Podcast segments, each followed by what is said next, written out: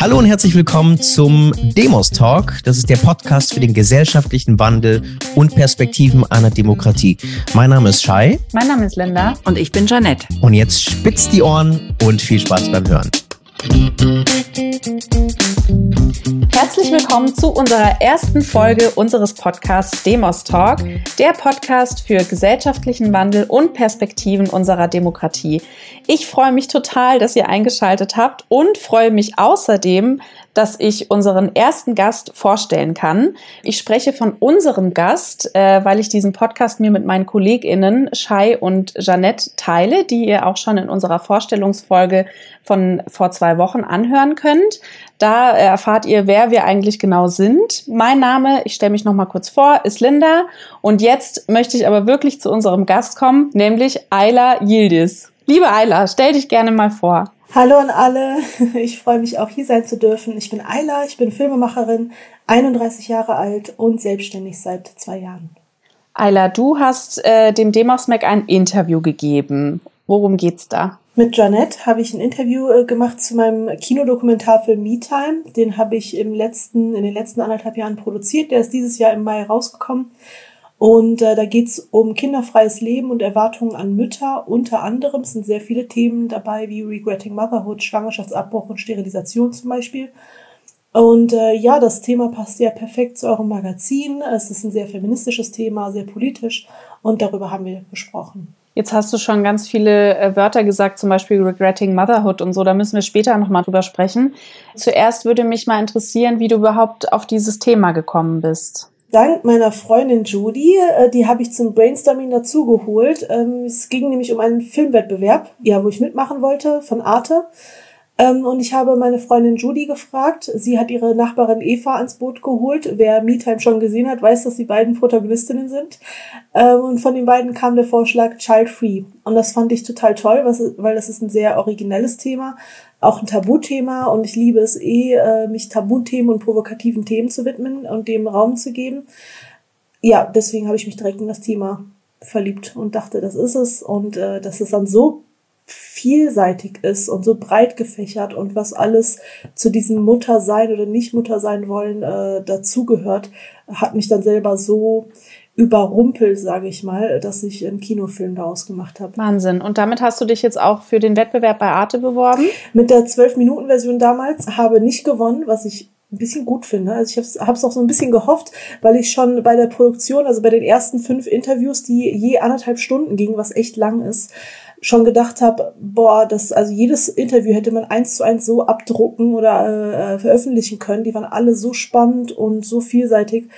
Und da habe ich schon gemerkt, also das war so hart, zwölf Minuten daraus zu machen, aus diesen sechs Stunden unfassbar tollen Worten und wichtigen Themen. Warum glaubst du denn, dass das Thema für die Demokratie wichtig ist? Ich komme tatsächlich gerade aus einer Aufführung aus, in Klagenfurt und da war das Thema, warum denn keine glückliche Mutter gezeigt worden ist. Es ist eine drin, die ungeplant schwanger wurde und sich für das äh, Muttersein entschieden hat und noch glücklich ist, aber es ist nicht dieses klassische Frauenrollenbild drin.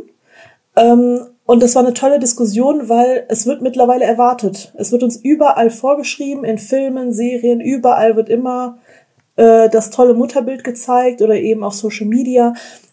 Es gibt irgendwie kaum Alternativen. Es werden kaum andere Optionsmöglichkeiten gezeigt und besonders für Frauen ist der Druck sehr, sehr hoch. Und mein Film soll eben zeigen, es gibt Alternativen. Es ist in Ordnung, wenn man sich gegen das Kinderkriegen entscheidet. Aber es wird eben kaum besprochen in unserer Gesellschaft. Und es hat natürlich auch was mit Demokratie zu tun, verschiedene Entscheidungen treffen zu können oder verschiedene Optionen haben zu können, Alternativen haben zu dürfen und auch darüber sprechen zu dürfen. Und das ist alles gerade nicht so der Fall. Es ist ein Tabuthema über Regretting Motherhood zu sprechen. Es ist ein Tabuthema auch unter Müttern zu sagen, dass man mal Schwierigkeiten hat oder dass man überfordert ist oder dass man Hilfe braucht. Care-Arbeit ist ein äh, Tabuthema, also es wird äh, wenig dafür getan. Und Sterilisation und Schwangerschaftsabbruch.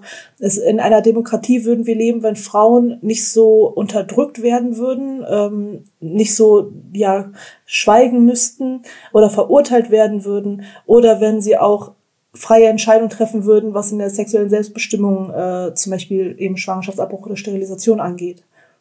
Ich finde es auch spannend, weil ich persönlich, ich bin vor acht Monaten selbst Mama geworden und ich hatte eine sehr schwierige Schwangerschaft. Und ich finde, es fängt schon in der Schwangerschaft an. Also es wird von der Gesellschaft, von einer Frau erwartet, dass man wahnsinnig gerne schwanger ist, dass alles super toll ist, super schön.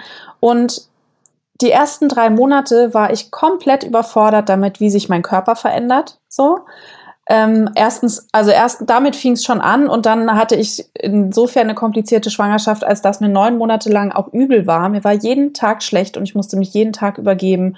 Und das geht einem auch wirklich auf die Psyche. So. Oh, glaube ich. Und ich habe mich wirklich unter Druck gesetzt gefühlt, weil ich, also ich gehe damit sehr ehrlich um und wenn mich Menschen fragen, dann antworte ich auch nein, ich war überhaupt nicht gerne schwanger.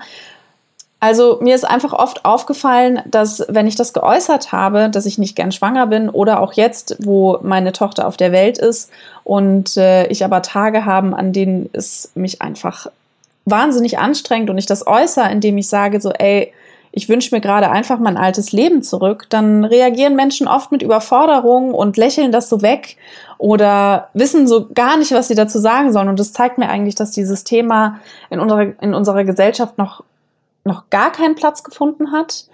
Und ich fand es super spannend, weil ich glaube, das ist jetzt ungefähr zwei Wochen her, eine deutsche Schauspielerin quasi publik gemacht, äh, dass sie sich nicht vorstellen kann, ein weiteres Kind zu bekommen, weil äh, die Zeit mit ihrem ersten Kind so schrecklich war, dass, dass sie sich das einfach nicht nochmal zutraut und auch nicht nochmal machen möchte. Und die, das, es ist im Spiegel erschienen, das Interview, und die wurde extrem gefeiert extrem. Also das ja. ist so richtig viral gegangen. Und dann dachte ich mir so, wieso gibt es immer noch diese Bubble, dass Frauen glückliche Mütter sein müssen und auch glückliche Schwangere sein müssen. Also ich habe auch das Gefühl, es tut sich was dieses Jahr, aber wahrscheinlich, weil ich jetzt in dieser Bubble bin, wo Leute darüber sprechen und diese Themen thematisiert werden und ich auch bestimmten Kanälen folge, dass ich das immer öfter sehe. Aber wenn man mal jetzt so an eine dörflichere Gegend denk, äh, denkt, oder ich habe jetzt auch von letzt, letztens noch Kommentare gehört, wie es so in, in konservativen katholischen Regionen in Bayern oder so aussieht, wo es halt noch ganz, ganz, ganz fern ist. Und ähm, ja, ich mag das, was, äh, was Pia gesagt hat, dass man, dass ja nichts 24 Stunden am Tag Spaß macht und äh, man selbst mit dem Partner nicht 24 Stunden zusammen verbringen will. Ich meine, wie viele Partner trennen sich nach dem ersten Urlaub zusammen? Äh, aber wenn, wenn man sagt, boah, mein Kind nervt mich jetzt, weil damit hängt man ja auch 24 Stunden am Tag ab, dann wird man direkt verurteilt oder schlimmstenfalls wird einem noch gesagt, man sei eine schlechte Mutter, dass man überhaupt so Gedanken hat. Aber man sollte natürlich darüber sprechen können. Also ich krieg auch oft von Müttern in meinem Umfeld das ganze Negative, das laden sie bei mir ab, weil ich habe ja keine Kinder und das können sie bei mir rauslassen. Ähm, und dann finde ich das ganz schlimm, dass wenn sie sagen, das können sie anderen Müttern nicht sagen, weil sie ja. dann so verurteilt werden. Ja, total. Aber wie soll man Probleme lösen, wenn man nicht darüber spricht? Ja, total. Kurz für unsere HörerInnen, äh, Pia ist eine Protagonistin äh, in deinem Film, die ein Kind hat und äh, die aber eigentlich dieses Phänomen Regretting Motherhood hat und das auch klar äußert und natürlich sagt, dass sie ihren Sohn liebt, aber dass sie es nicht nochmal so machen würde. Vielleicht kannst du noch mal kurz das Phänomen Regretting Motherhood beschreiben, so wie du es jetzt auch während dem, während dem Filmemachen erlebt hast. Ja, das ist, wie du gerade sagtest, das eine spricht's aus und es geht viral, weil dann kommen alle Mengen, boah, mir geht's auch so, endlich äh, fühle ich mich nicht, allein, da gibt's jemanden, der genau diese Gedanken hat und so war es ja bei Regretting Motherhood auch, das ist ein Buch von einer israelischen Autorin, die hat mehrere Mütter äh, befragt, 20 glaube ich waren's, die, ähm, ja, die sagen, dass sie es bereuen, neuen Mutter geworden zu sein. Also die sich zum Beispiel unter Druck gesetzt gefühlt haben oder das Gefühl hatten, äh, das machen zu müssen, weil das zum Leben einer Frau dazugehört oder die Aufgabe einer Frau ist. Und im Anschluss sagen, äh, dass sie es total bereuen. Sie wollen ihr altes Leben zurück, geht natürlich nicht mehr. Ähm, alle betonen natürlich, sie lieben das Kind, aber sie hassen es, Mutter zu sein. Mhm. Darum geht's, diese eigene Verantwortung haben, äh, haben zu müssen. Ähm, und darüber spricht Pia auch. Genau. Ja, total. Äh, und es braucht einfach so Vorreiter, die sagen, und das höre ich bei meinem Film jetzt auch, es ist auch die erste Dokumentation über kinderfreies Leben in der Form. Und da höre ich auch von ganz vielen im Publikum, dass sie auch sagen, boah, endlich fühle ich mich nicht mehr allein. Endlich ist es, äh, geht es auch anderen so. Endlich ne, ähm, scheint es okay zu sein, dass ich so fühle, dass ich keinen Kinderwunsch habe. Ich habe mich immer unkomplett gefühlt oder alle anderen sagen mir, ich könnte nur mitglücklich sein und sowas. Ähm, das macht einen riesen Unterschied, wenn man darüber spricht und Themen öffnet. Also dass äh, ja, dass man einfach, dass alle individuell sind und nicht jede auch dafür gemacht ist. Mutter sein zu wollen, dieses das psychisch tragen kann, körperlich tragen kann, finanziell tragen kann, was da alles für eine Verantwortung äh, da mitkommt, woran viele nicht denken, ähm, ist halt eben nicht für jede. Ja, absolut.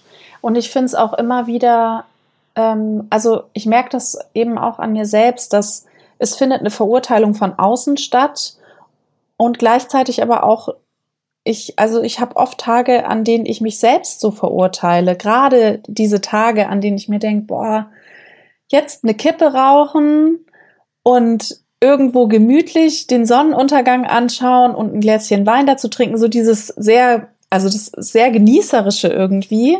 Me-Time. Ja, wirklich Me-Time, wie auch immer je, jede Pers Frau oder jede Person äh, das für sich gestalten möchte, ne? Aber und dass ich mich dann gleichzeitig selbst abwerte dafür, dass ich diesen Wunsch in mir habe. Und das ist, das ist ganz, ganz anstrengend. Und das ist, und das ist mir auch während der Schwangerschaft. Ich habe, ich war so verunsichert mit mir selbst, weil ich diesen Zustand von meinem Körper nicht kannte und habe mich dann aber auch abgewertet, indem ich mir gesagt habe, so, ey, tausende Frauen schaffen es, schwanger zu sein. Wieso ist es bei dir so scheiße, auf gut Deutsch, ne?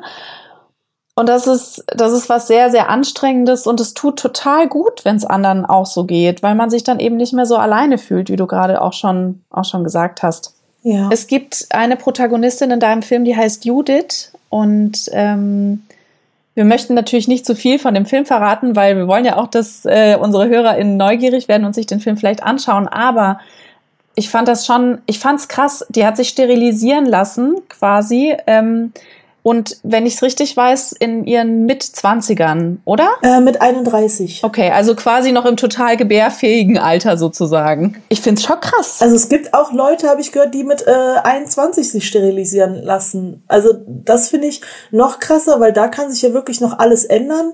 Da hat man ja auch nicht so, mhm. also ich würde sagen, ich habe mich selber erst so mit 22, 23 so richtig kennengelernt. Also durch äh, erst ausziehen, alleine wohnen, alleine reisen und weiß nicht, ja, viele total. verschiedene Kulturen ja. und Familienkreise kennenlernen. Also dieses sich selber einmal kennenlernen, das passiert ja oft so Anfang, Mitte 20.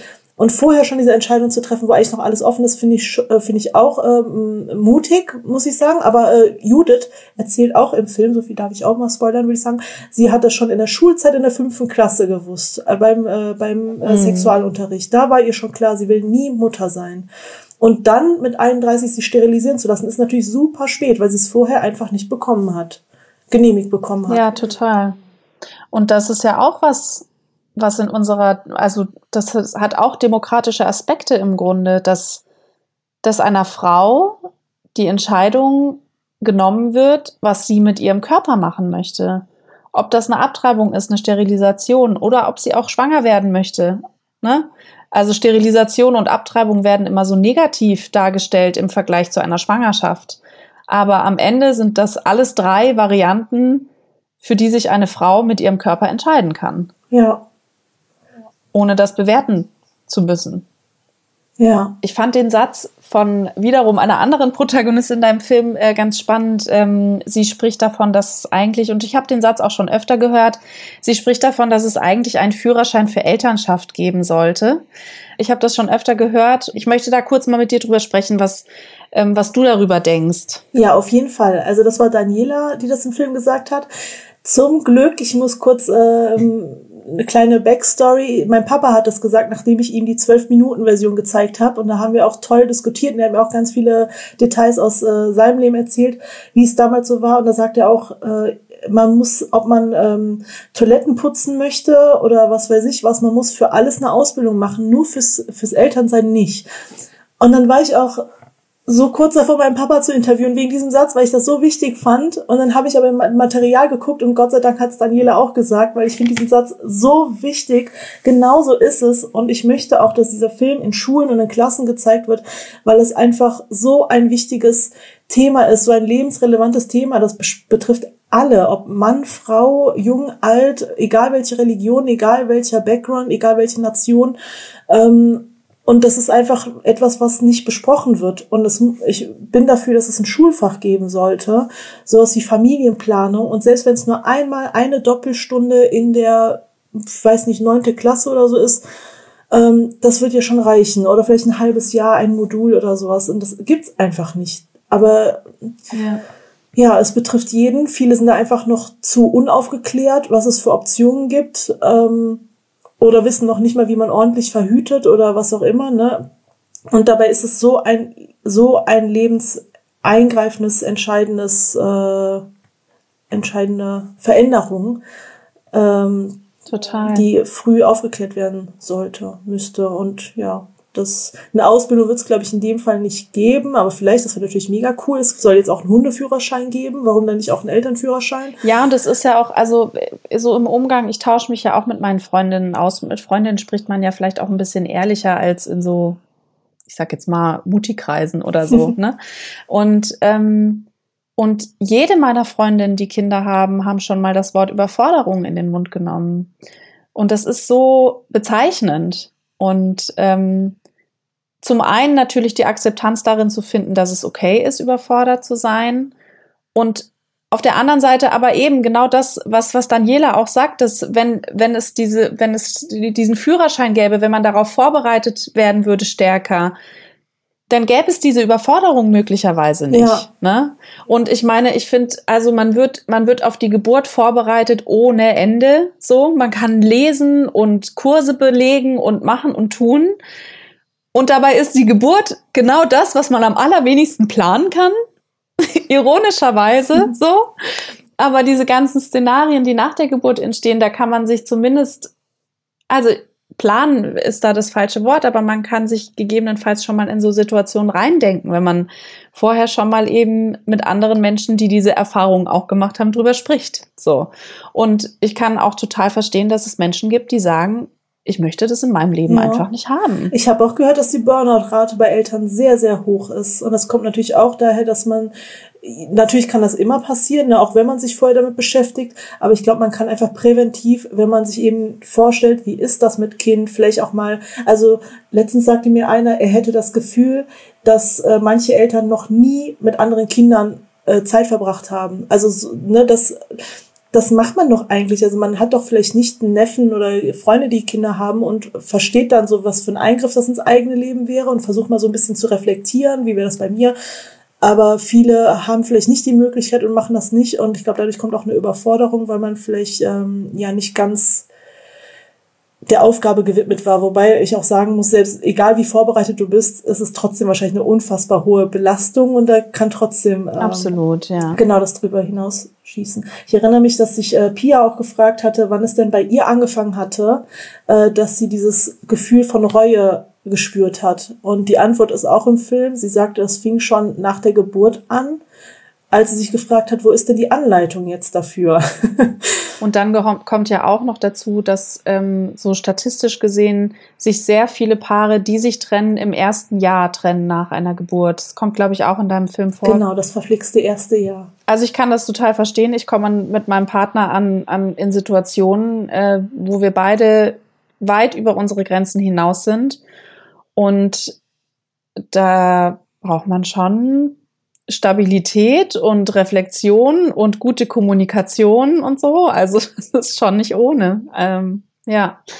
Ähm, von deinem, von, ich, ich fand es auch ganz spannend, du hast auch einen Mann äh, in deinem Film interviewt, was ich insofern spannend finde, als dass man eben auch mal die männliche Perspektive auf dieses Ganze hat. Und es kommt sehr gut raus in deinem Film, dass es als Mann gar kein Problem ist, keine Kinder haben zu wollen. Weniger auf jeden Fall, genau. Das sagt er selbst. Also ich finde, Lito ist toll, ist ein toller Freund von mir. Ähm, ähm, ist auch sehr feministisch und klar, er schildert das gut. Es ist leichter für einen Mann zu sagen, ja, für mich ist es einfacher, als wenn eine Frau sagt, für Männer ist das alles viel einfacher. Ähm, aber es ist tatsächlich so, dass eine Sterilisation zum Beispiel für Männer leichter gemacht wird. Es wird weniger gefragt, es ist im jüngeren Alter möglich. Es ist dadurch, dass es ein äußerer und kein innerlicher Eingriff äh, ist im Vergleich zu einer Frau, ist es auch ähm, günstiger und der operative Eingriff ist eben ähm, leichter und sogar, äh, wie sagt man, irreversibel. Also es ist rück, äh, rückgängig zu machen. Bei einer Frau so gut wie nicht. Ähm, ja, und dann ist auch das Thema Karriere, ne, ist ein Thema im Film. Also ein Mann ist natürlich weniger stark betroffen als eine Frau. Es ist einfach ein Fakt, dass, äh, also ich hatte tatsächlich auch oft, ähm, auch noch im selbstständigen Leben Angst, dass ich einen Job nicht bekomme, weil ich Ende 20 bin und die Arbeitgeber sich bestimmt fragen, oh, die kriegt bestimmt bald Kinder, die stellen wir mal lieber nicht ein. Also da hatte ich wirklich Panik und äh, das, ähm, da habe ich mich auch echt geärgert, hm, hätte ich das in den Lebenslauf schreiben sollen oder sonst was. Und äh, ich glaube, so Gedanken werden, also haben Männer wahrscheinlich nicht. Äh, und das ist natürlich auch ein Problem in unserem System, dass es überhaupt eine Frage ist. Immer noch auch im 21. Jahrhundert. Also, ja. wie sieht's denn bei dir mit Kindern aus eigentlich? ähm, ich habe mich nie so wirklich damit beschäftigt. Es war für mich nie irgendwie ein Thema. Ich habe gedacht, vielleicht wenn es kommt, dann kommt's halt. Ich habe mich aber damit beschäftigt, weil von außen mir ständig Druck gemacht worden ist. Also ich musste mich dann irgendwie, meine Mutter hat mich ständig gefragt, wann ist es denn bei dir so weit? Und ohne kann sie nicht glücklich werden. Und dann kam meine Oma, wo es seit fünf Jahren kein anderes Thema gibt, immer wenn ich sie treffe und wortwörtlich, ich habe sie in der Fußgängerzone in der Stadt getroffen und sie hat nicht mal Hallo gesagt, mich sofort angeschrien, wann ich denn endlich Kinder kriege. Und Wirklich? Ich, Wirklich. Ich wusste ja nicht, was Glück bedeutet. Und es wird halt, es wird immer krasser, immer krasser. Und mit jeder Diskussion sind mir neue Gegenargumente gekommen. So, ich wollte es gar nicht. Ich bin auch, glaube ich, ein sturer Mensch und es hat mich dann eher in die andere Richtung äh, gedrängt. Aber ich habe mir dann halt darüber nach äh, da, Gedanken gemacht. Also meine Oma sagt auch Sachen wie, ähm, wer pflegt dich denn, wenn du älter bist? Und dann habe ich gesagt, soll ich jetzt ein Kind bekommen, obwohl es überhaupt nicht in mein Leben passt, damit mich in 50 Jahren eventuell mein Kind pflegt und ich das den Kindern auch voraussetze. Also das ist ja, ja, ja kein genau. Grund, Kinder in die Welt zu setzen. Und ähm, ja, zu ihrer Zeit war es einfach was anderes, habe ich dann gemerkt. In, äh, also im Film kommt ja auch vor, dass, dass sich über die Generation was äh, verändert hat. Ähm, Frauen konnten vor 60 Jahren noch, noch nicht mal ein eigenes Bankkonto eröffnen, durften nicht einfach so einen Job annehmen. Der Mann musste vorher unterschreiben und alles. Das war eine komplett andere Welt. Da gab es einfach nicht so viele Optionen als Kinder kriegen und zu Hause bleiben ähm, auch mit Auto fahren dürfen, wählen dürfen, studieren dürfen. Das hat alles was damit zu tun, dass Frauen eingegrenzt worden sind und wenig Optionen hatten. Heutzutage haben wir die Option und das versuche ich meiner Oma auch zu erklären, dass ich wahrscheinlich eine der ersten Generationen bin, die fast jeden Beruf erlernen dürfen. Wir sind ja auch noch nicht mal so weit, dass Frauen jeden Beruf erlernen dürfen. Film- und Fernsehwelt ist auch ein männerdominierter Beruf. Ich habe mich selbstständig gemacht. Das ist auch nicht so leicht für Frauen, noch heute nicht. Und das alles ähm, trägt dazu bei, dass sich dieser, dieses Bedürfnis, Kinder zu haben, verändert oder dass es eher auch ähm, möglich ist, eine freiwillige Wahl sein zu dürfen. Ähm, genau, und damit habe ich mich dann damit beschäftigt. Und als das äh, Thema für den Film dann feststand, ja, bin ich natürlich jetzt irgendwie in die Expertise dieser Bereiche geraten. Ähm, es hat sich aber nicht wirklich was verändert. Das ist nach wie vor kein Thema für mich. Ähm, ich schließe das auch nicht komplett aus, wobei ich mir mittlerweile denke, ich bereue es lieber, äh, keine Kinder zu haben, als es zu bereuen, Kinder zu haben. Also ich denke mittlerweile auch äh, durch, durch den Film, das ist eine Sache, die sich geändert hat, äh, überlege ich mich sterilisieren zu lassen.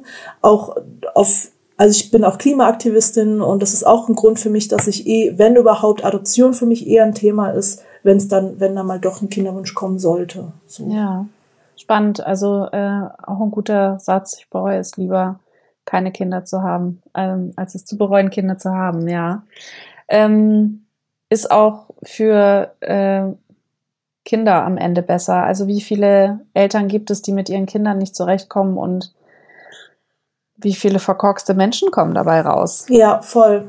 Das war tatsächlich der Grund, auch die Hauptmotivation, diesen Film zu machen oder was mich dazu getrieben hat. Viele haben mich gefragt, boah, wie hast du das denn geschafft? Ich habe ja äh, alles alleine gemacht und in meiner Freizeit komplett gemacht, an Wochenenden nach der Arbeit und so. Und ich sage immer, es war die Wut. So die Wut, zu sehen in meinem Umfeld, was, wie viel schief geht und wie viel mhm. Druck da eben auf Frauen lastet und eben wie viele Kinder unerzogen sind und die Eltern obviously überfordert und frustriert und da ist, das ist einfach keine Win-Win-Situation, so dass die Kinder haben nichts davon, die Eltern haben nichts davon und das alles nur, weil dir irgendjemand anders vorschreibt, dass das so sein zu haben hat. Und deswegen war es mir auch wichtig, Regretting Motherhood mit dem Film zu haben, weil ich mich gefragt habe, kinderfreie Menschen werden so unter Druck gesetzt, wirklich jahrelang. Was ist, wenn jemand nicht die Stärke besitzt zu sagen, ich fühle das aber so und ich bleib dabei, sondern sich dem Druck beugt und mm. Kinder bekommt? Mm. Dann, und dann diese Reue verspürt.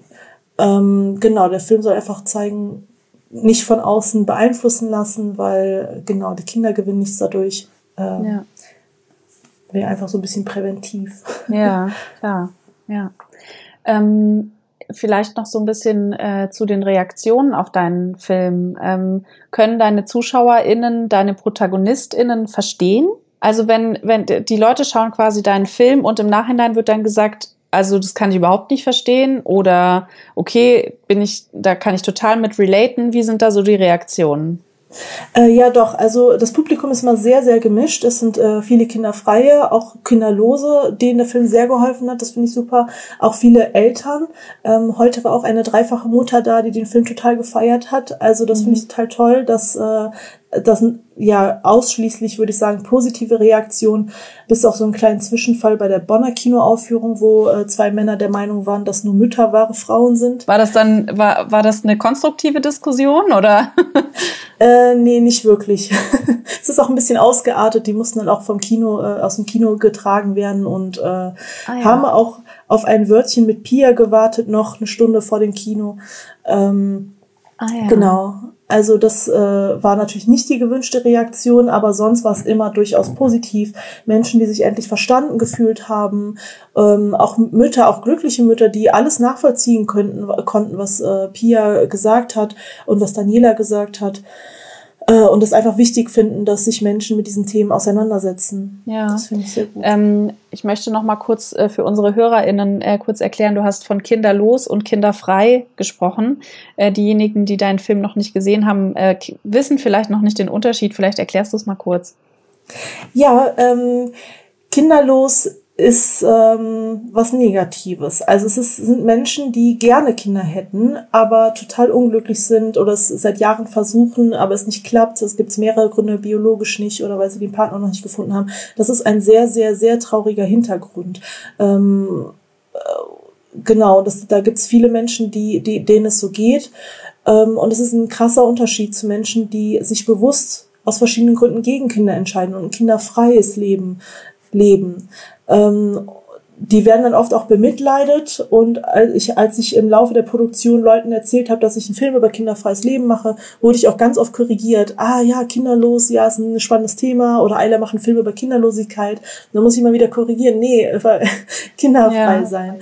Ähm, es ist es ist wichtig zu unterscheiden, weil eben diese ähm, kinderfreien Menschen ich weiß nicht, wie ich das ausdrücken soll. Also die sind ja glücklich in dem, was sie machen. Ich sage jetzt zum Beispiel, meine, meine Oma zum Beispiel sieht mich als total unglücklich an. Mhm. Dabei bin ich so froh, was ich alles erreicht habe und was ich in meinem Leben alles machen konnte. Ich habe so viele Träume erfüllt. Ich habe eine tolle Partnerschaft seit äh, fast neun Jahren. Ich habe eine tolle Wohnung. Ich bin ausgezogen, habe in meine eigene Stadt ausgesucht. Ich bin selbstständig. Ich mach, habe mein Hobby zum Beruf gemacht. Ich habe alle meine Lebensziele erreicht und trotzdem werde ich bemitleidet. Mhm. Und das ist eben, deswegen sollte das ähm, unterschieden werden kinderlos zu sein oder kinderfrei zu sein, ist eben ein großer Unterschied. Als Beispiel, äh, also viele fühlen sich auch durch den Begriff kinderfrei angegriffen, weil es so negativ und anti-Kinder klingt. Dabei ist es einfach in der deutschen Sprache so. Es gibt ja auch arbeitslos, ist auch ja, ja. Äh, negativ. Was Negatives, und, dann, ja. und äh, Daniela zum Beispiel aus dem Film, sie lebt ja nicht geldlos, sondern geldfrei. Sie hat mhm. sich bewusst für ein Leben gegen Geld entschieden. Also es ist einfach diese Sprache, die einen Unterschied macht. Geldlos zu sein ist halt auch nichts Schönes, weil äh, dir fehlt da was. Ähm, sie lebt aber geldfrei, weil sie eben lieber Secondhand und ähm, genau so ein, äh, so ein alternatives Leben führt. Mhm. Was glaubst du denn, ähm, was politisch noch passieren müsste? Oh, sehr viel. Wo fangen wir an? ähm, also wir hatten heute auch das Thema Care-Arbeit. Es hört ja nicht bei der Kindererziehung auf, sondern auch bei der Pflege von Älteren, dass das zum Beispiel immer auf Frauen ähm, zurückfällt. Das wäre zum Beispiel ein Anfang. Dann, dass, wie gesagt, das Thema in Schulen irgendwie aufgegriffen wird. Das ist vielleicht auch eine politische Entscheidung, dass das mal in Schulen äh, be behandelt wird. Ich fände es schön, wenn ein paar PolitikerInnen den Film sehen und sich vielleicht inspiriert fühlen, hier und da was zu ändern. Judy sagt auch im Film, da wo Frauen in die Politik gehen, werden Infrastrukturen geschaffen, die Frauen interessieren. Wenn mhm. nicht, dann nicht. Das sind ganz, ganz viele Brücken äh, und fehlende, fehlende Lücken, sage ich mal. Wenn du Bundestagsabgeordnete wärst und du dürftest ein Gesetz verabschieden, ein neues Gesetz, was für ein Gesetz bräuchte es, damit jede Frau selbstbestimmt über ihren Körper bestimmen darf? Wow. Das ist eine sehr tolle Frage und auch eine sehr schwere Frage. Mir wird tatsächlich schon ein paar Mal gesagt, geh doch in die Politik, wenn du was ändern willst, ne? wenn es so zum Thema äh, Klimaaktivismus geht oder auch jetzt. Und dann ich mir mal, habe ich überhaupt keinen Bock drauf. Deswegen mache ich ja Filme, so dass es jeder soll das machen, worauf er Lust hat. Mhm. Ähm, deswegen finde ich die Frage auch sehr schwer. Ähm, aber woran ich denke, sind gerade zu viele Männer in der Politik, die ähm, über Frauenkörper entscheiden. Ich finde, allein wenn sich da was ändern würde, fände ich das toll. Wenn, gerade wenn man zum Thema Schwangerschaftsabbruch äh, schaut, das sind hauptsächlich oder ausschließlich Männer gewesen, die darüber urteilen, die nie in der Lage sein werden, die das nicht nachvollziehen können, die auch nicht wissen, dass 40 Prozent Dunkelziffer, 40 Prozent der Schwangerschaften ungeplant sind äh, und dass da Abtreibung einfach ein Menschenrecht ist. Ähm, das wäre schon mal ein Anfang, dass einfach mehr Frauen in die Politik kommen, ähm, und da mehr Gleichberechtigung kommt. Mhm. Also am liebsten irgendwie ein Gesetz, gleichberechtigt, ähm, gleiche Bezahlung, das Equal Pay Gap und sowas, ähm, irgendwas zum Thema Gleichberechtigung. Ja, es ist schon interessant, wie es ähm, quasi sich so viele Themen, die im Detail ganz auch besonders sind, aber die sich immer wieder runterbrechen lassen auf Gleichberechtigung. Total. So, also genau. das ist der Start, da beginnt's. So. Ja. Ja. Wir hatten auch heute wieder das Thema, dass ja auch, äh, also viele Männer äh, profitieren auch vom Feminismus, sage ich mal. Es gibt so viele Themen, wo Männer benachteiligt sind, äh, bei wenn es irgendwie toxische Männlichkeit geht oder man nimmt mal das Beispiel Wickelkommoden, gibt's zu 90 Prozent nur auf Frauentoiletten. Ja, was machen denn die Väter, die alleinerziehend sind oder Väter haben vielleicht auch mal Lust, sich ums Kind zu kümmern, für ja, mehr als ja, eine Stunde und müssen dann auch ja. mal in der Öffentlichkeit auf die Toilette. Das ist ja auch Diskriminierung, weil man einfach davon ausgeht, die Frau ist diejenige, die sich, äh, die das Kind wickelt. Ja, ich finde es auch so interessant. Also wenn ich, wenn ich mal abends äh, mich mit einer Freundin treffe oder weggehe, dann wird mein Mann als Babysitter betitelt. Und ich denke mir dann immer so, nee, er ist nicht der Babysitter, er ist der Papa. Ja, es also, ist ja auch sein Kind. Ja, genau. Es ist im Grunde auch eine, eine ja, Babysitter, also Väter als Babysitter zu betiteln, ist im Grunde auch eine Art von Diskriminierung, wenn man so will. Voll. Okay, liebe Ayla, ich fand das Gespräch mit dir total toll. Ich würde jetzt gerne noch eine abschließende Frage stellen. Ähm, okay. Und zwar, wie sieht für dich die perfekte Me-Time aus? Oh, ich glaube in der Badewanne liegen. das ist Kerzen ja voll anmachen. einfach. Also da, da kann man dich ja einfach glücklich machen. Tee trinken. Ja, gerade jetzt mit den Heiz Heizkosten. Ich bin ja gerade in der Airbnb. Ich habe gestern, vorgestern ein Bad genommen. Sehr schön, ja. Ähm, ja, oder auch am Strand liegen, wie du sagtest, das klang auch nicht schlecht mit einem Wein in der Hand. ja, ja, total. Ja. Mhm. Alleine reisen finde ich auch ganz toll. Das ist für mich auch immer Me-Time. Ja, liebe Ayla, ähm, vielen Dank für dieses tolle Gespräch. Ähm, vielleicht sagst du noch kurz an unseren HörerInnen, wo man denn deinen Film möglicherweise streamen kann, wo man ihn anschauen kann. Ähm, das ist sicherlich noch spannend.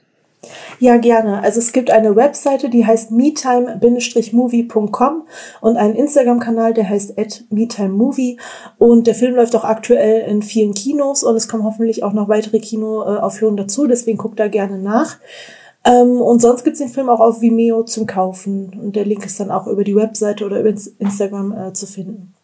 Danke auch, dass ich dabei sein durfte und vor allem in der ersten Folge Gast ja, sein durfte. Ja, total gerne. Ich freue mich total. Ähm, an unsere HörerInnen super, dass ihr eingeschaltet habt und ähm, bis zum Schluss mit uns dabei wart. Wenn ihr äh, uns unterstützen möchtet, dann könnt ihr gerne eine Bewertung da lassen. Ihr könnt uns super gerne abonnieren oder euren FreundInnen von uns erzählen. Das hilft uns sehr. Ähm, ihr könnt uns auch gerne schreiben, Kommentare da lassen. Wir freuen uns total über Feedback. Das ist für einen neuen Podcast sicherlich nicht uninteressant. Ähm, und wenn ihr noch weitere Infos braucht zu unserem Magazin, ähm, dann könnt ihr einfach mal in den Show Notes gucken, da sind alle wichtigen Links hinterlegt. Und dann sage ich Tschüss für heute. Äh, in der nächsten Folge sind meine Kolleginnen dann da, äh, Jeanette oder Shai, mal schauen. Und äh, bis bald.